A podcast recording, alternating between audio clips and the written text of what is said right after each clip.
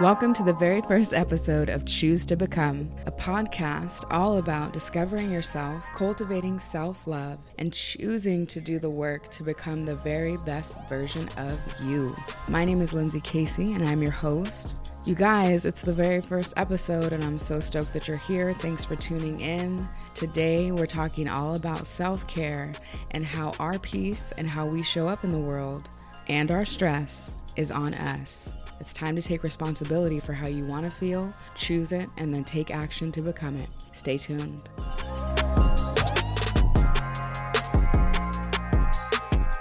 All right, so today we're talking about self-care and filling your own cup. So let's start here. It's 5:30 a.m.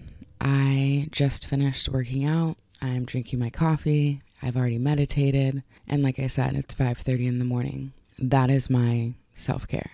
So, why am I getting up so early? You may wonder. Well, my kids are sleeping, and this is the time that I get to get up and start my day because when I used to just roll out of bed to the sound of their voices, I would be stressed and I would be frustrated with them and then frustrated at work, and then it would just snowball into this big shit show until I realized I have to take responsibility for how I feel. I can't expect somebody else to act a certain way because I chose not to do what I need to do to feel good. So I'm a busy woman. I teach yoga. I work full time at a university, like all the things. And so I know for me that what I need to do to feel good is to get up and breathe. So I just sit and breathe for a few minutes and then do some kind of workout and then have my beloved coffee. That is my process in the morning, and that is what helps me feel good. So when we don't, like I mentioned before, like when we don't take care of ourselves, when we don't have some sort of self care practice, you know, we're not checking in with our needs. So then we expect others to fulfill those needs, and that leads to stress. That leads to breakdown, like in relationships at work, in our personal relationships, because nobody can live up to making you feel good all the time. We have to take that upon ourselves to really ask ourselves, okay, like, what do you need? Like, teaching ourselves to self-soothe like when you have a baby if you don't have kids just just visualize with me but when you have a baby and you want that baby to not sleep in the bed with you you have to put that baby in its crib or bassinet or whatever your baby's sleeping in a fucking manger i don't know but you're putting that baby in whatever it's going to sleep in and what do they do moms out there, I hear you already saying, they cry, they're crying. And then you're crying because you're hearing your newborn baby cry and you feel like a bad mom because your baby's crying. No, the baby's fine. As long as they're safe, they're learning to self soothe because otherwise they're going to constantly need to be attached to you as the parent. And so it's the same idea for us, except we have words but we have to teach ourselves to self soothe. We still act like babies. We'll cry and act a fool because we're expecting others to step in and help us manage our emotions. And that's just not sustainable. So instead of doing that, instead of getting to that place of overwhelm, we have to really think about what are the things that I need to do? What are the things I can have in place so that I'm feeling less overwhelmed, so that I'm feeling centered, grounded, and really clear on what I'm doing. So the main one of the main points is that I see people do and that I've done in the past is that we wait until shit hits the fan to start some kind of self-care routine. So we're like, "Oh shit, I'm stressed. Like my energy is at a 10, 0 to 100 real quick."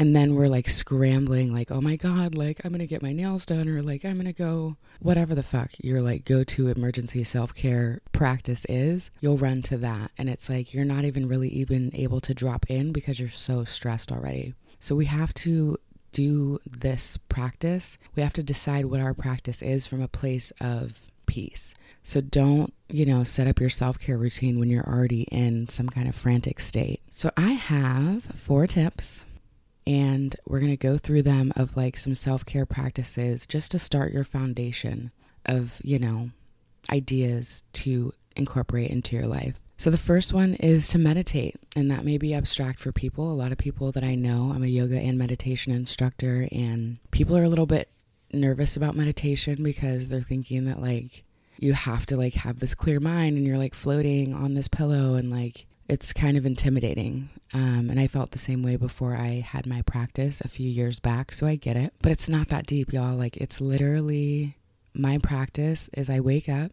This is what I'm to suggest to you, too. Like, wake up, go pee, drink a glass of water.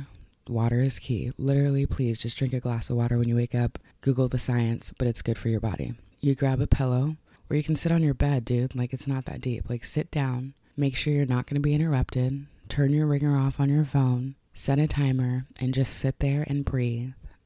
Okay, so you're to notice the thoughts that come up, especially first thing in the morning. It might be a little bit less because you just woke up, but like if your mind is active like mine, thoughts are to come up. So basically, you're to notice the thought, you're to come back to your breath, you're to inhale fully and fill your lungs completely.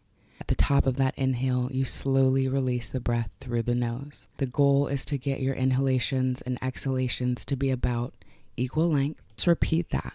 You just repeat that breath over and over again. Start with like five minutes. Literally just sit there, eyes closed, focus on your breath. When you start to think about what's for breakfast or what activities the kids have or like what you need to do at work, notice that. Don't get lost in the freaking rabbit hole. Notice it and come back to your breath again and again. At the end of that, you can sit down and journal and write about kind of what came up. If you want to really get deep, you can write about the thoughts that come up for you. That way, you can start to track it. If you can do this every day, even for five to 10 minutes, I guarantee you in five days, you, there's going to be a noticeable shift in like how you're feeling. So do it because what you'll notice is throughout your day, like at first you're like, oh, I think I feel calmer. And then throughout your day, as you're doing it into like week one and two, you're going to start to notice that space. There's going to be a space between something that occurs that normally stresses you out, something will happen that normally triggers you. And you'll notice that feeling come up, but you won't get lost in it. So it's like a little buffer. Meditation creates that buffer between what occurs and then your reaction to it. And then the more that you're doing it and the more that you're noticing that, the more that you'll see, like, whoa, like I'm kind of a boss right now because I'm noticing these feelings come up, but I'm not getting lost in it. I'm not creating a story about it. I'm not feeling the need to like talk about it and just keep that energy going. You'll just notice it, take that full breath in and out, and move on with your day. So it's, it's pretty dope. Moving the fuck on. Self care tip number two move your body. You guys, I know like a lot of people don't like to exercise. I'll tell you this straight up. I don't want to get the, I don't want to get out of bed and like exercise. Like I want to lay in bed where the covers are warm. It's winter. It's cold as hell where I live right now. But you have to get up and you have to move your body. You have to you know, find an exercise that works for you. Like I said, like I did a 15 minute like fucking booty band workout on YouTube and that's what I did. And I instantly felt more energized afterwards. So nobody, J-Lo, Beyonce, I'm sure they don't jump out of bed and want to just dive into the elliptical. Like, no, nobody wants to get up and do that. But like afterwards, you're going to be stoked that you did. Move your body, move your body. The other thing with this too is this isn't, I'm moving my body so I can get skinny. Think of it as the benefits are you're going to have more energy. That's just off top guaranteed. Two, yeah, you're going to feel better about your body. You're going to feel better about yourself, though, because you're going to be keeping that promise that you made to yourself. You're doing something that's good for your body. And the more that you're doing that, you're going to feel empowered and you're going to feel inspired to do other things that are healthier. Your eating habits will clean up when you're doing more exercise. It's just automatic because you're nourishing your body from the external. And so you're way more likely to, you know, eat better foods, and all the other things that come along with that. All right, number three. And I know that some people are not going to like this, but you got to get your rest. Rest is so important. Like, I cannot stress this enough. I am like a baby, or I guess more like a toddler. If I don't get enough rest, I am fucking pissed the next day. I'm irritable. I'm rubbing my eyes. Like, I'm legit like two years old, but five, seven. you know what I mean? Like, it's crazy. If I don't get rest, it's not cool. So here's the thing if you're incorporating meditation, if you're incorporating journaling or whatever it is that you're incorporating, it's most likely going to be in the morning. You're going to get the most benefit if it's in the morning. That means, unless you get up hella early already, you're going to need to get up earlier, which means you're going to need to go to bed earlier. That's just facts. I mean, that's simple math if you're getting up earlier to incorporate 15 minutes of meditation and 30 minutes of working out, or whatever it is that you choose, you're gonna need that rest. So go to bed earlier. Yes, we do need about seven hours of sleep. For me personally, it's my fantasy. Not even lying. People tease me. My friends always make fun of me. 9 p.m., if I'm asleep by 9, that's hot to me. Like, I feel like a beast if I'm in bed and asleep by 9. It doesn't always happen, but when it does, I fucking feel better the next day. So, veg out on your Netflix. You can do that, I don't know, on the weekends, something, but like, make good choices because, like I said at the beginning, if you're tired and bitchy, that's not on anybody but you. So, if you're choosing to stay up, then don't complain about being tired. Don't complain about not being productive in the mornings because that's a choice. All right. And the last one is number four. And this is you get to pick because I don't know who's listening to this. Hopefully, a whole lot of people. That would make me happy. But I say that to say I don't know what you like to do. I don't know what fills you up. I'm not you. So, this one is for you to decide and really sit back and think what fills me up? What makes me feel restored and good? You know, just make sure that you're keeping it as something healthy. Doesn't have to be something crazy, but like maybe you like to go and have dinner with your girlfriends. Maybe it's like watching the game with your boys with no girls allowed and just like having like man talk or like whatever guys do. I don't know. You know, maybe it is a bubble bath. Maybe it is getting your nails done. Just make sure that you put some thought into this. You know, having a wine night by yourself while watching a show, I mean, maybe that's self care for you, but how are you going to feel the next morning?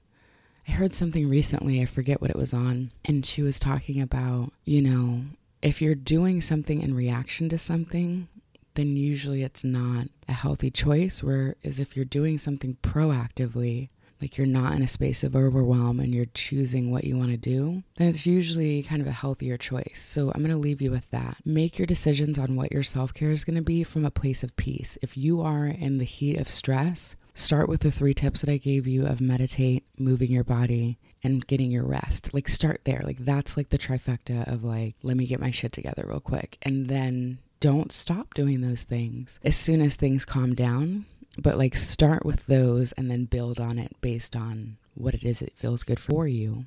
You know what I mean? And so that that's the key. Make the decision on what your self-care practice is going to be based on what really fills you up. There's this really great thing that I heard probably on a podcast or maybe it was a video. I think it was a video on YouTube. And it was an interview. Somebody was interviewing Oprah Winfrey and her analogy was a teacup and a saucer. I don't know if people, I don't actually use a saucer when I drink tea. If you do, that's great.